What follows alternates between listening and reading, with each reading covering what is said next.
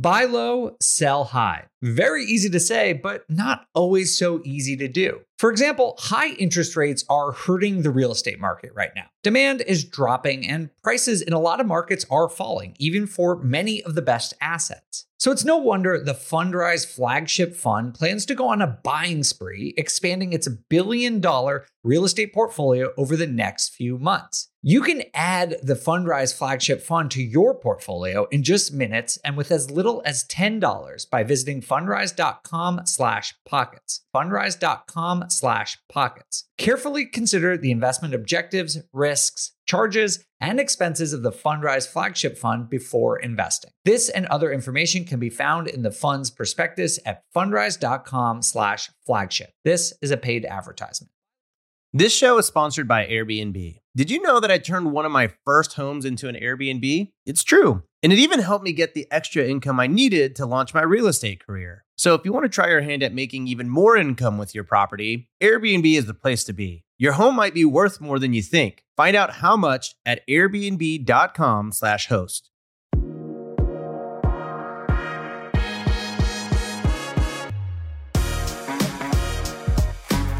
Hey everyone, welcome to On the Market. My name is Dave Meyer. I'll be your host, and I am joined by three wonderful panelists. First up, we have Henry Washington. Henry, what's going on? What's up, Dave? Glad to be here, man. Good to see you again. You too. We also have James Dainard. James, how you been? Uh, I'm doing well. We we have a sunny day in October in Seattle, which is very rare. So it's a good day.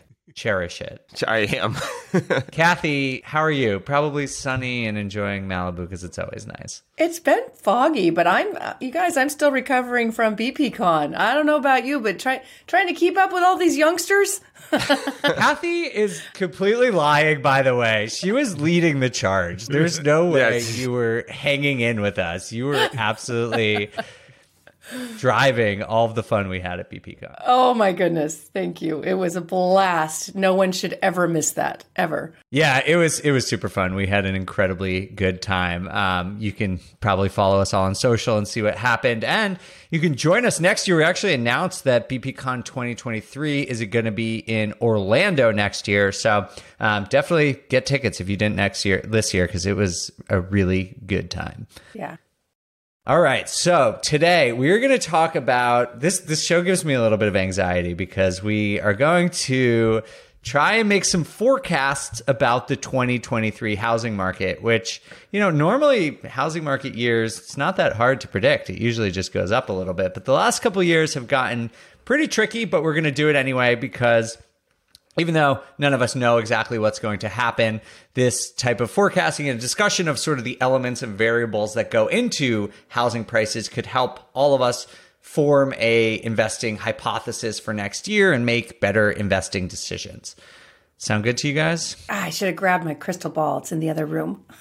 I know. Mine mine is very broken right now, so unfortunately. I think everyone's is broken. Yeah, exactly. If you'll remember, if any of you are here or listeners to the show, for our very first show, we made some predictions and we decided that we were going to revisit those predictions. So, since we're going to make our 2023 forecast, figure today is a good time to revisit our show and uh, and talk about how we did so far. So, the first question I asked you all was rent growth. Do any of you actually remember what you said? Mine was easy to remember. It's seven and a half across the board on every. Oh yeah, you were always seven and a half percent. Okay. Yep. Well, it looks like on this one we actually did really well um, because when I was looking at the data for rent growth, I pulled two different ones: apartment list, which tends to sort of index more on multifamily rents. Uh, and that came at 6.8%. So Kathy, 7.5%. That's pretty, pretty good. Very good. And Jamil, who's not here, um, so we'll just say he was wrong, but he did say 7%. He was, so he was pretty close. Um, but and we also looked at Redfin, which is more single family, and that is at 11% right now. And James, you said 10 to 12%. So I think you nailed that one right on the head. Sweet. Henry at 10%, pretty close. And I said 12%. So I actually feel like we did pretty good on rent. James doesn't get to win. He picked multiple numbers. That's true. he was wrong twice. Actually, Always put a range on things. There's the, the, the key to actually, Henry, I'm looking. Actually, Henry, I'm looking at your answer to the next question, and you put a range on it. So. Sounds like I'm the winner then. Um, all right, so um, we are that that was pretty good. I think we did pretty well there um, on rent growth, housing price growth. Uh, James, you said again ten to twelve percent.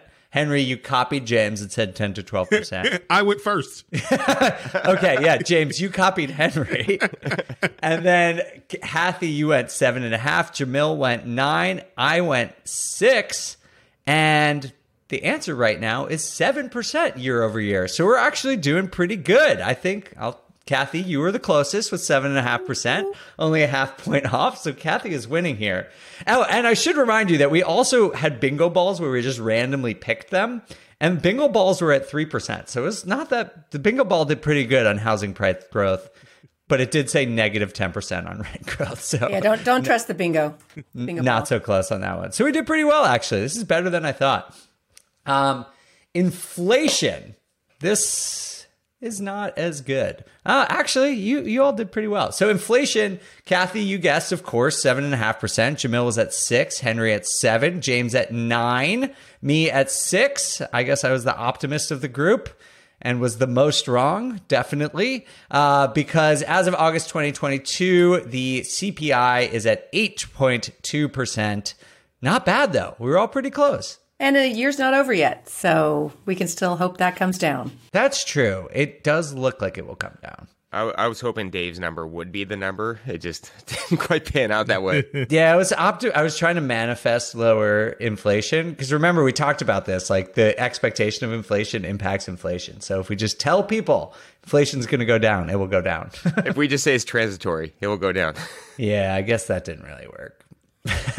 All right. Well, I think we all did pretty well on these. Actually, I'm su- surprisingly well. Um, personally, even though I think the house price growth was like pretty close for a lot of us, I don't know about you. Personally, I felt like a little bit of my closest on that was luck. I did not think the housing market would go up as much as it did and then come down as much as it did. I thought it would sort of be more of a steady decline, but it did wind up sort of where I was thinking. Do you do any of you have some like thoughts on on these predictions and where you went right or wrong? Well, the Fed was posturing back then and saying they were going to raise rates seven times. And honestly, I didn't believe they would. And ooh, they were serious and they still are. So yeah, uh, I, I, I, I'm glad they have because double digit price growth is not good for anyone. Well, it's good for you if you own real estate, right? Not good for the buyer. So it's, it's a, it's a healthier housing market would see, would not see double digit returns every year. Yeah, I mean, I think these numbers are, are fairly, with the exception of inflation, I think these are fairly healthy numbers based on what we saw uh, in 2021 as far as uh, that exponential growth, which we, obviously wasn't healthy. Um, so yeah, I mean, I'm I'm pleasantly surprised, and um, the numbers don't bother me at all. Obviously, other than inflation, nobody likes high inflation. Yeah, the crazy thing is, is the housing market was, I think, up like 14% year over year in July, and now it's slid back pretty aggressively.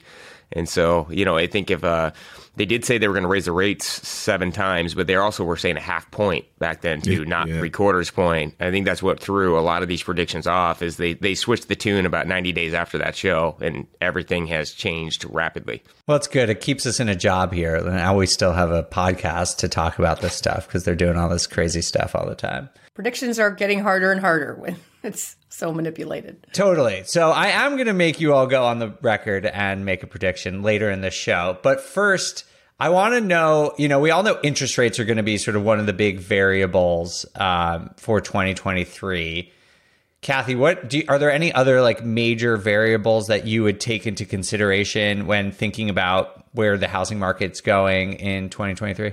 Well, I don't want to be uh, depressing, but yeah, there's a lot of things that can happen. But I'm going to be depressed. you know, you got some people who are a little crazy that are trying to run the world, and uh, you know, so yeah, so there's some horrible things that could happen that would just destroy the housing market, quite literally.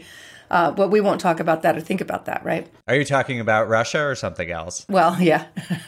um, you know, the potential of uh, the, the nuclear threat, which, you know, hopefully somebody else has control of these things than just a couple of people who want to want to have world power. Let's hope. And it's silent. and we all get depressed. Henry, what about you? What are, what are some of the variables that you're thinking about when you when you look forward to next year? Um, yeah, man. So this, you know, I, think it's been described before as we're as we're at this standoff, and I keep bringing it up because it seems so right. But it's not just a standoff between like interest rates and um, and uh, inflation and inventory. For, for me, it's it's the confusing part is yes, interest rates rising is starting to slow the market down, but also supply and demand still says that we need more houses than we have. And so how do those two things interact with each other over the next 12 months? Because supply and demand would say housing prices need to go up because houses are in demand, but interest rates and inflation are saying, well, things are probably going to cool off. So seeing how those things, which are butting heads, play out is, is interesting. I'm, I'm, I'm, I'm trying to watch, I'm watching days on market and I'm watching, um, inventory just to see, you know, uh, to, to help me inform my buying decisions, also to help me in determining like, what I'm going to offer on a property because what's it going to sell for in 90 days when I'm done with the rehab versus what I think it might sell for now is is different. That's not something we've always had to take into consideration. So it's all interesting. It's it's all you can really do is try to stay stay as up to date on your market data as possible. It's like data has never been so much more valuable in the real estate market than it is right now because there's nothing else to rely on. Everything else is just, you know, we can't predict anything else. So you just kind of have to look at the data and make the best decision in that moment. That's well said. Yeah. I mean, it, it's, we've said that before on the show, but I feel like this is really, uh, maybe we're tooting our own horn because that's what this podcast is about but this is really sort of a, like a researcher's market. You know it's for people who are informed. If you want to be in the market you have to really be knowing what's going on um, in your individual market and sort of what the big macro uh, trends are going to be. Uh, James, what about you? Any anything in particular um, new or anything uh, you you want to you you think is going to impact the market next year other than interest rates? I mean, I still think there could be some supply chain issues with all the conflicts go- globally going on that could really jeopardize things. I mean, if the energy keeps going up, there's going to be more. I mean, it's going to be harder for us to to battle inflation. It's so I think those are things to really look at because eh, at the end of the day, the Fed is raising interest rates to try to bring inflation down, but there's two factors in there, and if the global supply chain is still really expensive or energy is really expensive, it's gonna it's gonna really slow down the battle against inflation, which could lead to much higher rates. And so I'm definitely looking at all those things because if we're the end goal, I think, is to get the CPI down to what two and a half to three percent is where they kind of want to be at we have a long ways to go and rates are only part of the solution. And so if if uh, you know things that I'm really looking at is are how much money are they still printing because they have to slow that down because that's going to keep the inflation higher and then what's going on with the global supply chain. So just looking at those two things are things that I really am tracking because that's going to be half the battle with inflation and we have to get this inflation down to get rates more normalized. Yeah, it's a great point because ultimately inflation is up for a variety of reasons and the Fed can only impact one of the I guess I would say like three major reasons, right? Like there's demand and easy like demand which they're trying to call and they can affect by raising interest rates because people will spend less money but they're not they can't take money out of the system right like or I guess they could, but they're not. Um, but they are slowing down that that that printing, so that's helping. But as you said, supply chain issues, and some economists believe, made up for as much as half of the inflation that we're seeing right now, just because, especially in non-core CPI with like energy and food prices, because of these uh, things. So it's like the Fed's raising rate and causing a lot of damage, but we don't even know if that's necessarily going to work. Yeah, that's the concern, right? Because in the 70s and early 80s, they had to do two things. It was they to, they caused two recessions during that time. One was to jack rates way up and where they got as high as 21% to get it under control. The second was they wanted to get unemployment up because it was down to zero like we are now. And, until they you know energy and all these things uh, they're all all these bottlenecks add to the labor market. And if they're trying to get that under control they got to look at everything not just rates. And so watching the unemployment uh, inflation rate, those are two big key indicators of telling us how quickly the rates could come down or how quickly they could continue to rise, which is that just affects the cost of money, which slows everything down. And so you really, really do want to pay attention to that in your forecasting. Yeah, the last jobs report or unemployment actually went down, which is not what the Fed wants. It makes them real mad. They want to kill jobs. I know. A million, a million jobs were, uh, there's a million less jobs than there were, but still 10 million versus 11 million, still uh, two jobs for every person that wants them. So the Fed's not liking this strong economy right now, and it's like, how do we kill it more? Uh, so that's that's where we're at. And that's why the interest rate hikes were so aggressive, right? That's why we talked about it. They were three quarters of a point. The last what three in a row, three quarters of a point. And that wasn't what people expected, but I think it's because they weren't getting the results that they wanted. Like after the first what one or two. I think housing price growth was still going up nation nationwide, right? Um, and like I said, a lot of that might be because you know supply and demand is still saying we need the home. So I think they're going to continue to be aggressive, man. That's that's, that's scary. Yeah, I mean, I feel like we should all just agree not to spend money for like one month. Like everyone stay inside. Let's do like that's another lockdown. Solution. Let's do another lockdown. No one spend money for a month. Just self-imposed. Yeah. Yeah. Every provider put everything on sale 8.2% for the next month. And that will bring prices down 8.2%. And we'll all be fine after Just, just, we can do this if we just all stop spending for, I love that, 30 days. Just wait. Yeah, exactly. But we just locked up $14 million in deals. So we just can't.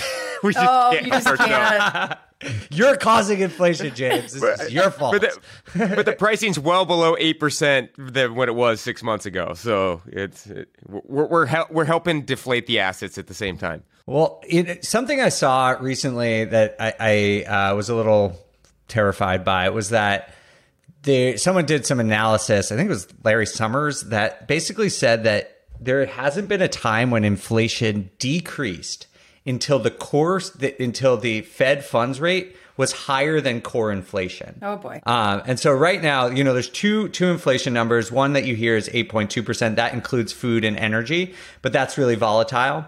Mo- what most economists, what the Fed looks at, is usually the core inflation rate, which strips out the volatile parts and just takes the more stable parts. And that's still, at, I think, at like 6.3 percent.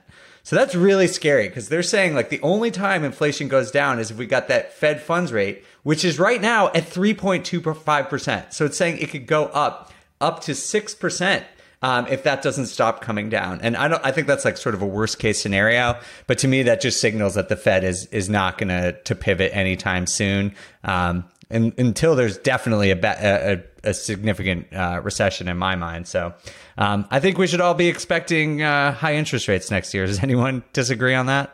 When you say uh, interest rates, are you talking about mortgage or are you talking about the overnight lending? So both, I guess. So I would say that like the the the thing about inflation I was just talking about was the Fed funds rate. They're saying that the Fed funds rate has to get above core CPI, um, but yeah, I do expect mortgage rates to be pretty high then too. Yeah, I mean it, it's it's interesting because Freddie Mac, you know, obviously know something about interest rates.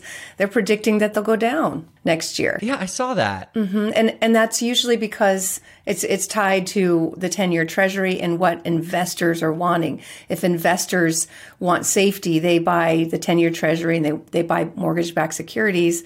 And if they think that we're going to see a lot of inflation continued, then they're going to buy treasuries. I mean, um, yeah, you know, they're going to buy stocks and things that inflate. So if if again if Freddie Mac thinks that mortgage rates are actually going to be coming down next year, uh, that means that more and more people are going to be looking for safety in in uh, you know in in bonds and mortgage-backed securities. And anyway, it's it's a very confusing and inverted when you look at it that way. But when Freddie Mac, I, I'm I'm in the same boat because I do think that eventually, if we're looking at year over year data, we know that inflation was pretty high last fall. So when we're looking year over year by the end of this year, it's maybe going to not look so bad. I mean, at least that's what I'm hoping. If that's if that's the case, and investors think that inflation will start to come back, and it, you know, commodities are coming down big time. Not obviously where you are in in Europe, but they are coming down. Yeah, I'm I'm I'm hoarding firewood to start burning for the winter. yeah. Yeah, in Europe I can't even imagine what you guys are going through. But here in the housing in the in the construction world, I mean, I just got some of our properties rebid and it is hundreds of thousands of dollars cheaper. So costs have definitely definitely come down and hopefully we'll see more of that. Yeah, I didn't understand how Freddie and uh, Freddie Mac was going to predict that they were going down because they predicted they would be down to five two about six months in, about at, at the, the third quarter. But that means that the Fed would be dropping their rate by a point from where we are today. But they said that they have two more three quarter point hikes, and so I'm like, so the the math doesn't add up for that prediction. It's if they're going up another point and a half to where they are now, that means in in about nine months they would have to drop it about two and a half points back down, which I don't see that happening. And so that that's why it is so confusing. Like, why would that? How did they come up with that? That or they think that we're going to go into a very nasty deep recession and we have to repair it real quick. I mean, that would be the only prediction indicator at that point. But I, I, I cannot figure out the logic behind that prediction. Well, I, I was actually curious about this um, and did a little bit of an analysis. But I think I think Kathy's right. Um, one is that first of all, just a reminder that the Fed funds rate is not mortgage rates. Fed the mortgage rates are more correlated to the ten year Treasury, which is just a U.S. government bond, um, and bond prices um, or bond yields um, do tend to drop when there is demand for them. So, like when you know investors in Europe, for example, they're not finding a yield, they put a lot of money into U.S. Treasuries, and that push pushes down the yields and that would push down mortgage rates as an example. But James, one thing I looked at because I was really curious is there is a very there's basically a spread between a 10-year bond yield and a mortgage rate and it's usually 170 basis points. And what this means for everyone listening to this is basically like when you're an investor, if you're a bank, you can choose to buy a government bond for let's say 4%. Um, and that's about the safest investment that you can make in the world because the US government has to date always paid its debts um, and it's very reliable. The bank could then choose to lend you to you uh, for your mortgage, but they're going to charge you more because you're less reliable and there's higher risk, and so they need a higher reward for that. And the spread between the the bond yield and a mortgage tends to be about 170 basis points. Right now, it's at 220 basis points, so it's significantly higher, and I think that's due to short term like volatility. And this is just my hypothesis, but I think maybe the Freddie and some, I think Mark Zandi from Moody's said they was going to go down too, are starting to say that like maybe once the Fed sort of like stays on this predictable course and they become believable, that that spread between bonds and mortgage rates start to come down. Yeah, it seems like uh, many of the companies just priced it in because they said they're going to raise two more times and next year too. So, um, you know, if, if you're going to be lending to someone at a five year fixed or seven or 10 year, you probably want to get ahead of what you think things might be at. So that, that does seem to be what's happened. But remember in July, uh, the, the Fed was raising rates and yet mortgages went down and the fed did not like that and they're like all right come on we're going to kill this economy we're going to we're going to raise rates more because we don't want to see that uh, because that's that's investors saying yeah, we think all this rates, all these rate hikes are going to slow down the economy. You are going to get what you want. And so maybe the safe place for us right now is these bonds. So yeah, we'll see. I do believe that I, I, don't think that rates will go up to eight, nine, 10% like some people think. I hope you're right. and hope I hope everyone's following this because it is like wonky, but this is actually a really important conversation because I think people assume that as the Fed raise rates, that mortgage, that the federal funds rate, that mortgage rates rise linearly. And that is not true. It is much more correlated to the bond market. And as Kathy said, the mortgage companies aren't waiting around for the Fed to raise rates. Like they know it's coming. And so they're going to price it in well ahead of time. And so they're pricing in what they think is going to happen six months or a year, even more down the road. Um, and so if, as long as it stays predictable, I don't think we'll see a linear rate. Um, so let's get off this topic. And we're going to take a quick break. But then after that, I'm going to make you all make forecasts for next year. Uh, so we'll take a quick break and we'll be right back. All right. We are back, and it's time to make these very frightening predictions for the 2023 housing prices. Who is bold enough to go first? Henry, I'm looking at you, man. Absolutely not. Are we talking rates? No, I want you to guess year over year, one year from today. Where are we? What day is this? It's October 12th. One year from today, year over year housing market prices on a national level. Where are we going to be? Right now, we are at about 7% from 2021 to 2022. Where are we going to be in 2023? What do you got, James? Uh, so I, I I do believe that we are going to slide steadily backwards, and that we're going to be looking at about a nine percent drop. We've just seen too much appreciation. I think, you know, we were up what nearly 10 12 percent last year, and then from 2018 to 2020, we saw over 30% growth in home prices. And so the growth has just been too large. And I, I, I think it's going to pull back. And, and we're going to see about a 10% to uh, year over year drop, 9 to 10% year over year drop from where we are at today. All right. Henry, I'm going to make you answer this. No, I mean, I I want to answer it. I think that's a. I mean, I think that's aggressive. Maybe it's because you're you're the Seattle market is the one having the, the largest pullback right now compared to to the rest of the markets in the country. Uh, and so you're, but not joking, right? You're feeling it more than everybody else is, right? Because you're so heavily invested in that market. Uh, it, where I'm the opposite. We're still seeing rent. We're still seeing, sorry, uh, we're still seeing home price growth here, right? So, um, I don't know. I think on a national scale, it's probably going to come down, but you don't know. Five percent, I feel like it's still even a lot, but that's that's my guess. Wow. So if I came in around seven and a half, I'd be right between you. And I'm going to stick with my seven and a half. I played this game on car rides, you guys. Isn't there a movie about that, like the number twenty four, number twenty three, where it's like everything comes down to that number? That's that's you, Kathy. there it is, seven and a half.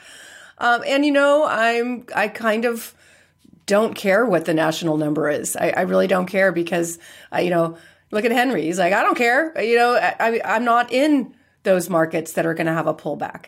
If you if you got into Boise or Austin or Seattle a year, two years ago, you made a lot of money, and some of that's going to get pulled back. It's not the worst thing in the world for the person who owns the home because if you hold it long enough, it'll it'll rebound eventually. Um, it's obviously really hard for people who are trying to sell right now. Better price your property right.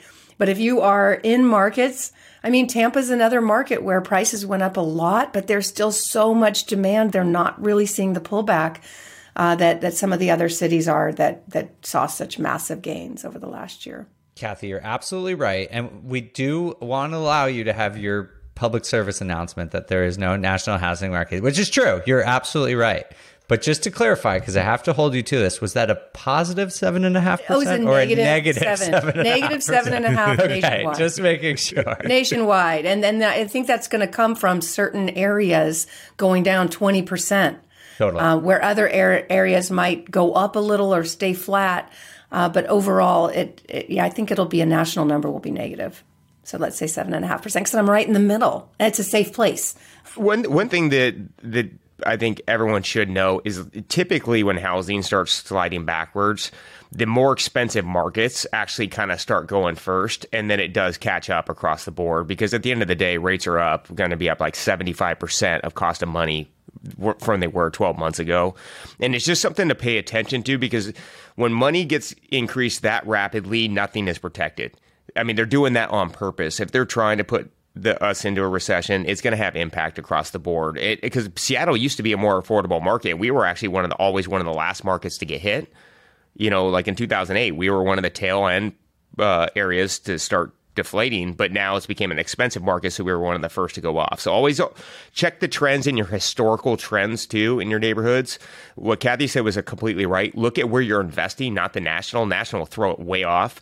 And then just check those trends, see what it's done in other prior recessions during that time, and it will kind of give you some predictability. And then just check the growth. If the growth was rapid, it's probably going to come back a little bit quicker. Well said. And and there's never been more data available for people too. Like you can go on just regular websites like Zillow or Redfin or realtor.com and see what's happening in your market in terms of inventory, days on market, pricing. Um, so there's really no excuse not to do it. It's free and you can get a lot of this information right there um, and, and look up just what Kathy and James were saying. I think what throws a wrench in those plans though is that there's going to be less competition out there, but there's still going to be people who can afford to buy single family homes, and there's still going to be a shortage of those homes.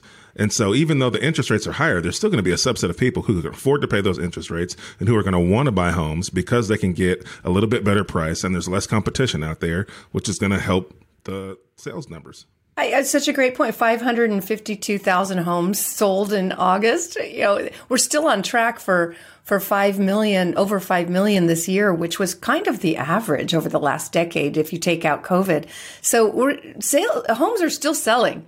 You know, they're, they're, it's definitely down from the crazy frenzy of the last couple of years, but it's sort of down to somewhat normal. Would you guys agree with that? Absolutely. I think as soon as mortgage rates stop, like get a little bit more stable, people will do it. It's just like every day, it's just so volatile right now. I think that probably has people a little afraid. But at some point, people are going to have to get used to it because I personally, I think even if the Fed starts cutting rates, we're not going down to four percent again anytime soon. I mean, no. we're going to have to live with something in the fives, um, probably. Um, so I, I, think people are just going to have to get used to it at some point and start buying again. Mm-hmm. Okay. I'm going to make my guess. It's right in the middle. I mean, it's there's not that much variance. I think we all sort of think it's kind of the same thing. So I'm going to just go with six percent. And since Jamil's not here, six percent negative. Six percent negative. Yes, I definitely okay. think that national housing market's going down. I'm going to give Jamil a positive 12% as his, as his estimate because he declined to be here. And he's on the record saying he thinks the housing market's going on 12%. Um, all right. Well, that that's all fun. As Kathy and Kathy said, like, listen, it, the housing, the national housing market, totally agree. It's it doesn't really matter. It's like sort of for the the headlines, and it is fun to sort of just guess and and and see how we do on these things. But um, I'm curious in, in moving on to some more sort of anecdotal things that you all are thinking about. I want your hot take for 2023. This can be about the housing market, the economy, the state of the world What's like a unique thing that you think is going to happen next year that will impact the the uh, the lives of investors? I guess I would say. Anyone want to go first? Oh my gosh, I'll jump in. Yes, Did Kathy, go. Oh, yeah. you guys, you guys, you got to understand. You you understand the difference between a seller's market and a buyer's market, and and people don't they, they mess this up all the time buying in a seller's market and selling in a buyer's market. And oftentimes I'll talk to a room and say, do you know what a seller's market is? And they'll say, yeah, it's a great time to buy. And, you know, so I just want to be super clear that a seller's market means the seller has the power. They can do whatever they want. They can put a house on the market with nothing fixed, with all kinds of problems, and say, you know what? Um, you don't even get to do inspections. This is the price, and then get people overbidding. That's a seller's market. The seller has the power. That's what we've had for two years. It was a tough market. If you're a savvy investor, you could still work around that. But man, if you were flipping houses, what a time. You've got the power. If you're a home builder like we've been, wow, got people lining up for your homes. It is shifting. It's shifting to a buyer's market and this is the time to buy. And it's so funny because people are freaking out. It's like, it's your turn. it's such you know, a good way to put it. it's it's if you're buying, you know, if you've bought and you're holding on and and you know rents are solid, you're good. You know, this is the time to get in there and not have all that competition. You have the power. You get to negotiate. It's a it's a you know a buyer's market. I don't know how long that'll last because I do think eventually the Fed's going to get what they want. They're going to slow things down, and that's going to uh, again bring potentially mortgage rates down. I really think they will not not lower than five percent, maybe slightly, or if you pay points. But as soon as those rates come down, what do you think's going to happen? People are going to come pouring in again as buyers. So you have this window to take advantage of what might be a small opportunity to to play in a buyer's market as a buyer. I love it. That's a very well good way to put it, Kathy. Yeah, I think it's it's just crazy that people are like yearning for what was going on last year. Like no one wanted to buy last year. And now they're like, "Oh, but interest rates are high and now it's going down." It's like everyone was complaining about it last year. So like are you like, I think a lot of people are just scared to get in the market at all. Um, and, and that's the problem. But as Kathy said, good opportunity right now. Henry, what's your hot take? Uh, my hot take is surprise, surprise. Uh, me being a single family and small multifamily investor, I think single family homes become a very, very hot commodity and something everybody wishes they kept more of or could get at the prices they're able to get them at right now because of the supply and demand issues. So you look at the interest rate hikes and you look at inflation. At some point, I think those things either level out, maybe start to come down. I don't know if it does in this year, but at some point, that's what's it, it'll it, it'll become normalized, right? Like you said, that people will continue to buy. But our supply and demand problem didn't get fixed through all of this, right? There's still a need for housing. I got approached by a hedge fund just last week asking me if I had any deals, anything in this area that I would be willing to sell them, right? And I think their thought is the same is that these single family homes are going to be in in need and that uh, over the next I, think a year is tough to predict to, to, say, but over the next couple of years, I think definitely um, they're going to be uh, more valuable and in a commodity that a lot of people want to be able to get their hands on. And you're right, Kathy. Like this it's your time to buy. And so we are doing just that. We're buying and i'm more bullish on single family homes than i have been in the past. I've typically been flipping all of my single families but even just today we closed on literally right before this i had my t- my title uh, my title company here in my office and we closed on a single family home that we're going to keep. Um, and we may start to look more aggressively at not flipping all of the singles and keeping them um, because the people who own the single family homes are going to be in the best position to make the profit, as well as um, the interest rates right now. There are some people who aren't buying, maybe because they can't, maybe because they just don't want, maybe because they don't want to, but then they have to live somewhere. So they're renting, and rents are still doing well here. And so I think owning that single family home, you're going to be able to get outstanding rents and uh, I think it's going to be a more valuable asset to everyone than it seems that it is right now. All right, I like it. James, what do you got? Something controversial, maybe? So I think um, 2023 is going to be a pretty big shock year for people. And I, I, am actually predicting that defaults are going to be extremely high. Really? Uh, not percentage wise, and and but in a different sector. I actually think it's going to be in the investment sector, not the residential homeowner sector. I think over the last 12 to 24 months, we've seen a lot of uh, FOMO and greed in the investment space and there's been a lot of purchasing of bad assets or assets that had artificial performance. And and what's going to happen is if the market corrects down, which I believe will happen, you're going to see people needing to bail out of these deals because they had bad practices, they did bad, they rushed investments, they were packing pro formas because they just wanted to get into the market. And I do think there is going to be a graveyard of investment properties and opportunities out there. And that's really what we're gearing up to buy. We're actually gearing up to buy half finished townhome sites, fix and flip projects that are red tagged and stuck in, in uh, tore apart and I think you could see in the short term rental market people walking away from properties because they were putting three and a half percent down in markets for all for the appreciation.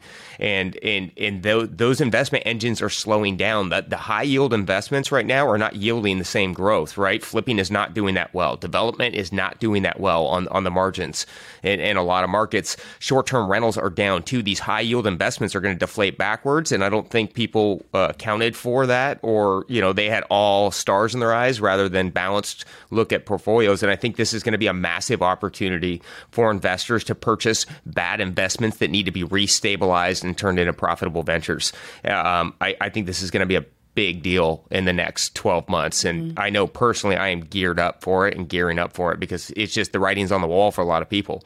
Uh, bad underwriting, greedy underwriting, bad plans, and that equates to a, in, in expensive money in a lot of these deals. That creates a recipe for disaster but they will need to be purchased and that's where investors are going to have a lot of opportunity if they have the right plans right systems in play and the right capital in the door there's going to be a lot of opportunity out there 100% All right. Yeah, multi- multifamily particularly. Yeah, I just Ugh. there was just insane underwriting. Oh, talk about stacking pro formas. They were just stacked. People were just pumping every little yield into these deals. And it, and if you do it that way, that's where the risk is, and it's going to hurt on the way out the door. It just you know it, it it's all market time into that point, and you have missed the market. It is that that that that game is over.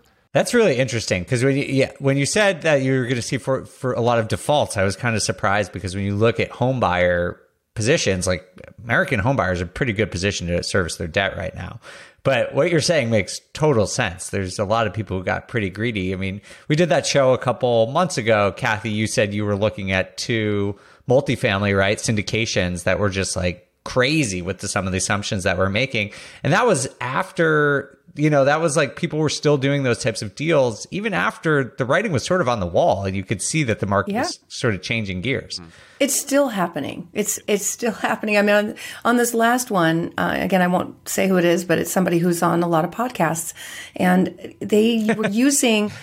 Um, I don't know if you know And their know who it initials is, but- are um, but yeah, and and when we underwrit it, underwrit is that a word? Underwrote uh, it. They were using the reserves as as like a return, not a return, a return on capital, not even a return of. What? Uh, like basically saying that was profit and. And like, well, first of all, you're you've got reserves set aside because you're probably going to need them. If you have an older buil- building, I guarantee you're going to need those reserves. but to but to put them in the pro forma as as if it's profit, I, I, oh boy, you know, I was just like, oh boy, Yeah. it'll be interesting. Wow. Um, yeah, James. So so that uh, actually uh, goes well with my my take, and I was sort of going to be a little bit more specific. I think there is going to be. I've said this a little bit. I think there is a storm brewing in the short term rental market specifically. If you look at the way those markets grew, it was even faster. Like not not necessarily saying short term rentals in cities, but like in vacation hotspots have gone absolutely crazy over the last couple of years. We saw demand for second homes go up 90%. So that combined with the increased demand from investors just sent those prices through the roof. Like you said, people put 3.5% down and they were we're, we're seeing sort of this perfect storm where the supply of of of short-term rentals has continually gone up. I think it was up like 20% year over year. So there's way way more short-term rentals than there have ever been. At a point where if we hit a recession and we continue to see these these uh, inflation that's hurting people's spending power, where discretionary spending like things on going to a short-term rental is probably going to go down. And so you could see the whole industry have more supply but less revenue, and that could put really people in in a bad spot. And I'm not saying this is going to be everyone. I think you know people who have who are experienced operators, people who are, have good unique properties that stand out can still do well. But I personally believe there's going to be very good opportunity in these markets over the next couple of years, like James said. Um, and so I, I'm excited about that. The other thing I think that's happening in the short term rental market that is sort of this like slow moving freight train is like all the regulation that's going on in, in short term rentals. More and more big cities are starting to regulate uh, like Dallas just regulate. I think Atlanta's starting to put in regulations. And I think that trend is really going to continue. And we're going to see a sort of an erosion of opportunity in the big cities. Um, people who have grandfathered in will probably do really well because there's going to be constrained supply. But I think that's that's going to be a really uh, interesting thing to watch. Um, if more and more, you know, if housing prices stay this high, more and more municipalities are probably going to be tempted to try and solve the housing problem with regulating short-term rentals, which makes no sense to me. But I think they'll try and do it anyway. Well, I mean, it, it, it, it might make no sense in, in some smaller, but like we just got back from San Diego. I mean, there's tons and tons of Airbnbs out there, and they're starting to, you know, impose more restrictions. The same reason why Atlanta's doing it is because tons of people were buying property there, turning them into Airbnbs, and there's again, there's a supply and demand problem, right? And so the best way they can think to get more housing on the market the quickest is right you impose these these you know taxes and rules and things and allowing only allowing people to have a certain amount of Airbnb property that they own and that frees up housing almost immediately. Um, it, you know, is it is it the best move, the right move? I don't I don't know. Not, that's not for me to say, but it is absolutely happening, and that, that's why I think people need to be careful. It, and just kind of like as an education piece, we're not saying that like Airbnb's bad, don't do it. I always I always say like if you're going to buy an Airbnb property, you want to be able to buy it and have more than one exit in the event that some regulations change, right? We just bought a property that we're, we bought solely to use as Airbnb, but we also bought it at a point where if we renovate it and we don't get the return that we want, we can sell it and still make a profit, right? So I have two exits there. Um, eh, eh, but not everybody's doing that, especially what we saw over the last year and a half to two years is people had all this extra money. They didn't have all these restrictions on where they had to live. They started buying second properties and Airbnbs and all different places, and they weren't really evaluating like what the numbers were going to do if they didn't have to do it, use it as an Airbnb, if they had to pivot and do something else because they were just like, well, it's appreciating. It'll appreciate. It'll be fine. And that's not what we're seeing anymore. So just be careful about the markets you're investing in and be careful about the numbers and have more than one exit. Because if you've got a second exit and that exit is positive, then you're fine. Yeah, great hack around that, by the way, is buying uh, short term rentals just outside of that perimeter of where they'll be illegal. That's what we have. We're two houses away from where those rules are. So, you know, we're, we're, we're still slower. It's definitely still slower right now. Um, and then also, if you are stuck with a short term rental that's not performing and you're upside down, uh, really consider some of the shared vacation ownership because it makes vacation home uh, purchases really cheap if you split it between eight owners. And uh, and some municipalities don't want that either because then you've got all these vacation homes with multiple owners. But again, if you just stay right outside the city perimeter, uh, then you usually allowed you're usually allowed to do it. That's good advice. And and places that need it to to survive the economy. I think Avery said that on a recent show too. It's like if you're in a you know a tourism dependent destination, like you know, I have a I have a Airbnb in a in a ski town where there's very few hotels, which kind of makes no sense. But like they need to, to drive the economy, they absolutely need short term rentals. And so while they've raised taxes, which is fine, you know, like they, you know, they're not eliminating it. Um, but just just to want to say, Henry, like I, I get the the logic of why they're doing it, but short term rentals, even though it's gone up so much, make up less than one percent of all the housing stock in the U.S. So it's like it could help, but it's like it's a short term fix and maybe it will help short term but it's not going to like address the long term issues structural issues with with housing supply in the us that's hotel lobbyist money going to work is what that is. it, Hotels it don't like losing money. Yeah. Yep. Yeah. the Hiltons. The Hiltons. Air, Airbnb right. needs their own lobbyist. Oh, I bet they do. I'm sure they have it. All right. Well, we could talk about this all day, and I'm sure throughout the next year we will be talking about the 2023 housing market. But we do have to wind this down because Kathy, we have a we have a special request of you. A oh. listener reached out with a question just for you, which we will get to after this quick break.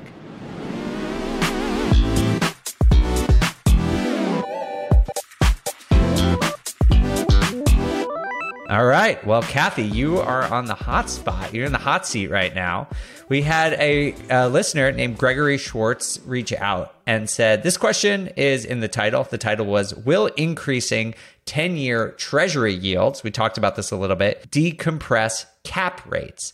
And I'll let you explain that, Kathy. But he said, the question's in the title. I'd like to hear from the panel, but mostly Kathy Fettke, you're the favorite. I believe she mentioned something about this relationship in the most recent podcast. I read an article that the historical average spread between 10 year cap rate and multifamily, 10 year yield, excuse me, and multifamily cap rate has been 2.15%.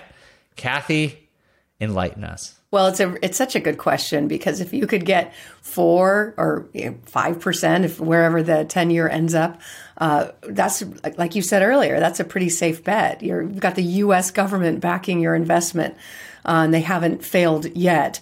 Uh, so if you find if somebody's got, I think I think at one of the conferences I was at, someone was selling a two cap in Houston, so that's going to be a lot harder to sell Basically, a cap rate is like a, a, a, multiple. It's it's a it's a formula that does a lot of things in commercial real estate, but basically, it helps you understand like how much revenue or income you're buying as a ratio to to your expense. So basically, the easiest one is like a ten cap, right? If you're buying ten cap, you're basically getting uh, it will take you 10 years to repay that investment. If you get a five cap, it will take you 20 years to repay your investment, generally speaking. And so um, when cap rates are low, that's good for a seller because they're getting way more money. When cap rates are high, it's good for a buyer because they're buying more income for less money relatively.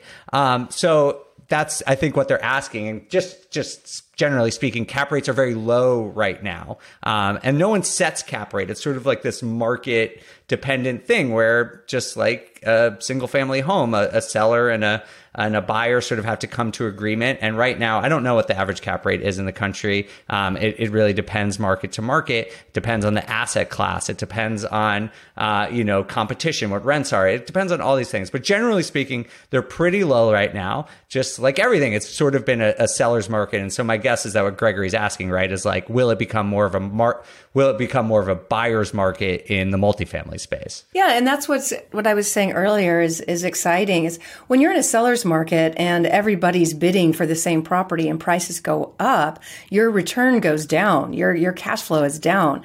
So for the past few years, it's been really hard to find properties that cash flow or the, the cash flow has definitely gone down, and that's kind of the cap rate has gone down. Uh, as in single family at least, as prices come down generally, then you have more cash flow, except the interest rate is a problem. So I, I would say that in commercial real estate, the biggest factor to focus on is the interest rate, because generally that is tied. That if if interest rates go up, your NOI, your your your um, your return goes down, and uh, and that will you know, affect pricing more. So I think more commercial investors are worried that cap rates will increase, which again, if you're a buyer, that's great. But if you're trying to sell, that's awful. If you bought it uh, at a low cap rate, which is a high price, you got to sell it at a higher cap rate. It's a lower price. You're going to take losses. And we're seeing that in the market right now. Like, it, you know, locally in, in Washington, it, we're, we're apartment buyers. We typically have been buying 20 to 30, 40 units at a time. That's kind of the space we've had to hang out in because the big hedge funds have been buying these properties. Like if it was above 40, 50 units, the hedge funds were buying, they were buying at like a three cap, which is bizarre to me. I don't, I don't understand why anybody would want a three cap. But as the as the rates have increased and their cost of money has increased, and now the bonds uh, that they can also redeploy into and get a, a good return, we've seen them really dry up. And I mean, it's it, we just recently locked up an 80 unit, and we got a five seven cap or five six to five seven cap on that which was not in existence the last 24 months. So the cap rates are definitely getting better, especially in the bigger spaces. We've been getting good cap rates in the small value add for the last 10 years in our local market, but we had to put in a lot of work to get it there. Now we can buy a little bit cleaner in that space because it's less competitive and the opportunities are definitely there uh, because again, we could not touch that product um, you know, I think that the property that we're in contract on, it was it was pending twice prior to the rates really spiking for two and a half to three million dollars more than we're paying for. And so, as the rates come up, pricing comes down, gives way more opportunities out there. And then also to think about too, the debt coverage service ratios are changing rapidly right now too, and so investors have to leave a little bit more capital in the game too. So it's, it's really slowing everything down, but it's, it's creating a lot better opportunity and a way healthier market to invest in because you should not be getting into a three cap, or at least that's my firm. Yeah, I just crazy. It's insane. it's disgusting. Yeah, it grosses me out. I don't know. I just it's not like earn some money, you know. But now the, the investments are more balanced and they're there to to buy, which is great generally, I, think like yeah, there's a lot of factors that go into the cap rate that something trades for, but I think generally speaking, they're going to expand and it's going to become more of a buyer's market. But it, we have to remember that multifamily, at least multifamily, uh, or excuse me, that um, commercial, specifically multifamily, is not. It's, it's based off rents. And if rents keep going up, I don't think we're going to see cap rates expand too much. I mean, they probably will just because of interest rate, but there probably will still be fair demand from investors if if rents keep going up because it's still going to be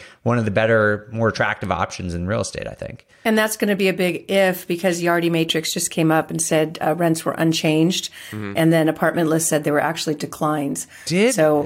Mm-hmm. Okay. Mm-hmm. That's really good because we had a production meeting before this, and that's going to be one of our upcoming shows. We I, I saw some headlines about that, and we're going to do some research and dig into that. So thanks, Kathy. All right, well, Kathy, great job. Henry, James, also great job. I guess we're we're not as cool. We don't get the specific questions asked for us, but uh, it's okay. I'm I'm not that offended. Um, but thank you all for being here. This was a lot of fun. We're gonna we'll we'll come back to this and and check out how our predictions and forecasts did in about a year. Um, but in the meantime, it'll be very fun to, uh, or at least very interesting. I don't know about fun to see what happens over the next couple months. And obviously, for everyone listening, we will be coming to you twice a week, every week, with updates on the housing market. Before we go, if you like on the market, if you are, are, so impressed by our incredible foresight and ability to predict the future, please give us a five star review. We really appreciate that either on Apple or on Spotify. And we would love if you share this with a friend. If you have know someone who's interested in real estate investing, someone who just wants to buy a house and is trying to understand what's going on in the housing market, please share this podcast, share the love. Uh, we work really hard to get this out to all of you. We know that uh, a lot of you at BPCon were telling us how much value you get from it. So share the love with your friends in your community as well. Kathy, Henry, James, thanks a lot. We appreciate you. I'll see you all soon. On the Market is created by me, Dave Meyer, and Kailyn Bennett. Produced by Kailyn Bennett. Editing by Joel Esparza and Onyx Media. Copywriting by Nate Weintraub. And a very special thanks to the entire BiggerPockets team. The content on the show On the Market are opinions only. All listeners should independently verify data points, opinions, and investment strategies.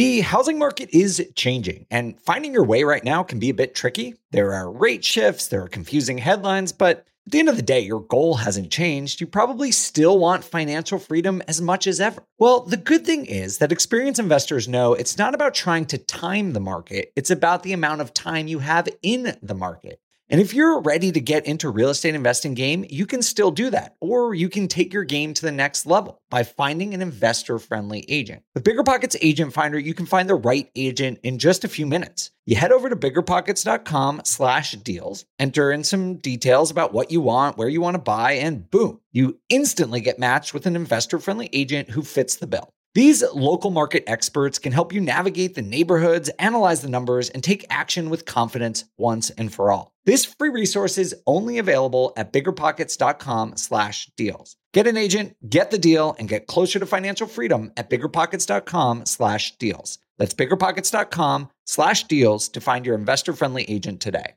The content of this podcast is for informational purposes only. Past performance is not indicative of future results, and all hosts and participant opinions are their own. Investments in any asset, real estate included, involves risk. Use your best judgment and consult with qualified advisors before investing. Only risk capital you can afford to lose. BiggerPockets LLC disclaims all liability for direct, indirect, consequential, or other damages arising from reliance upon information presented in this podcast.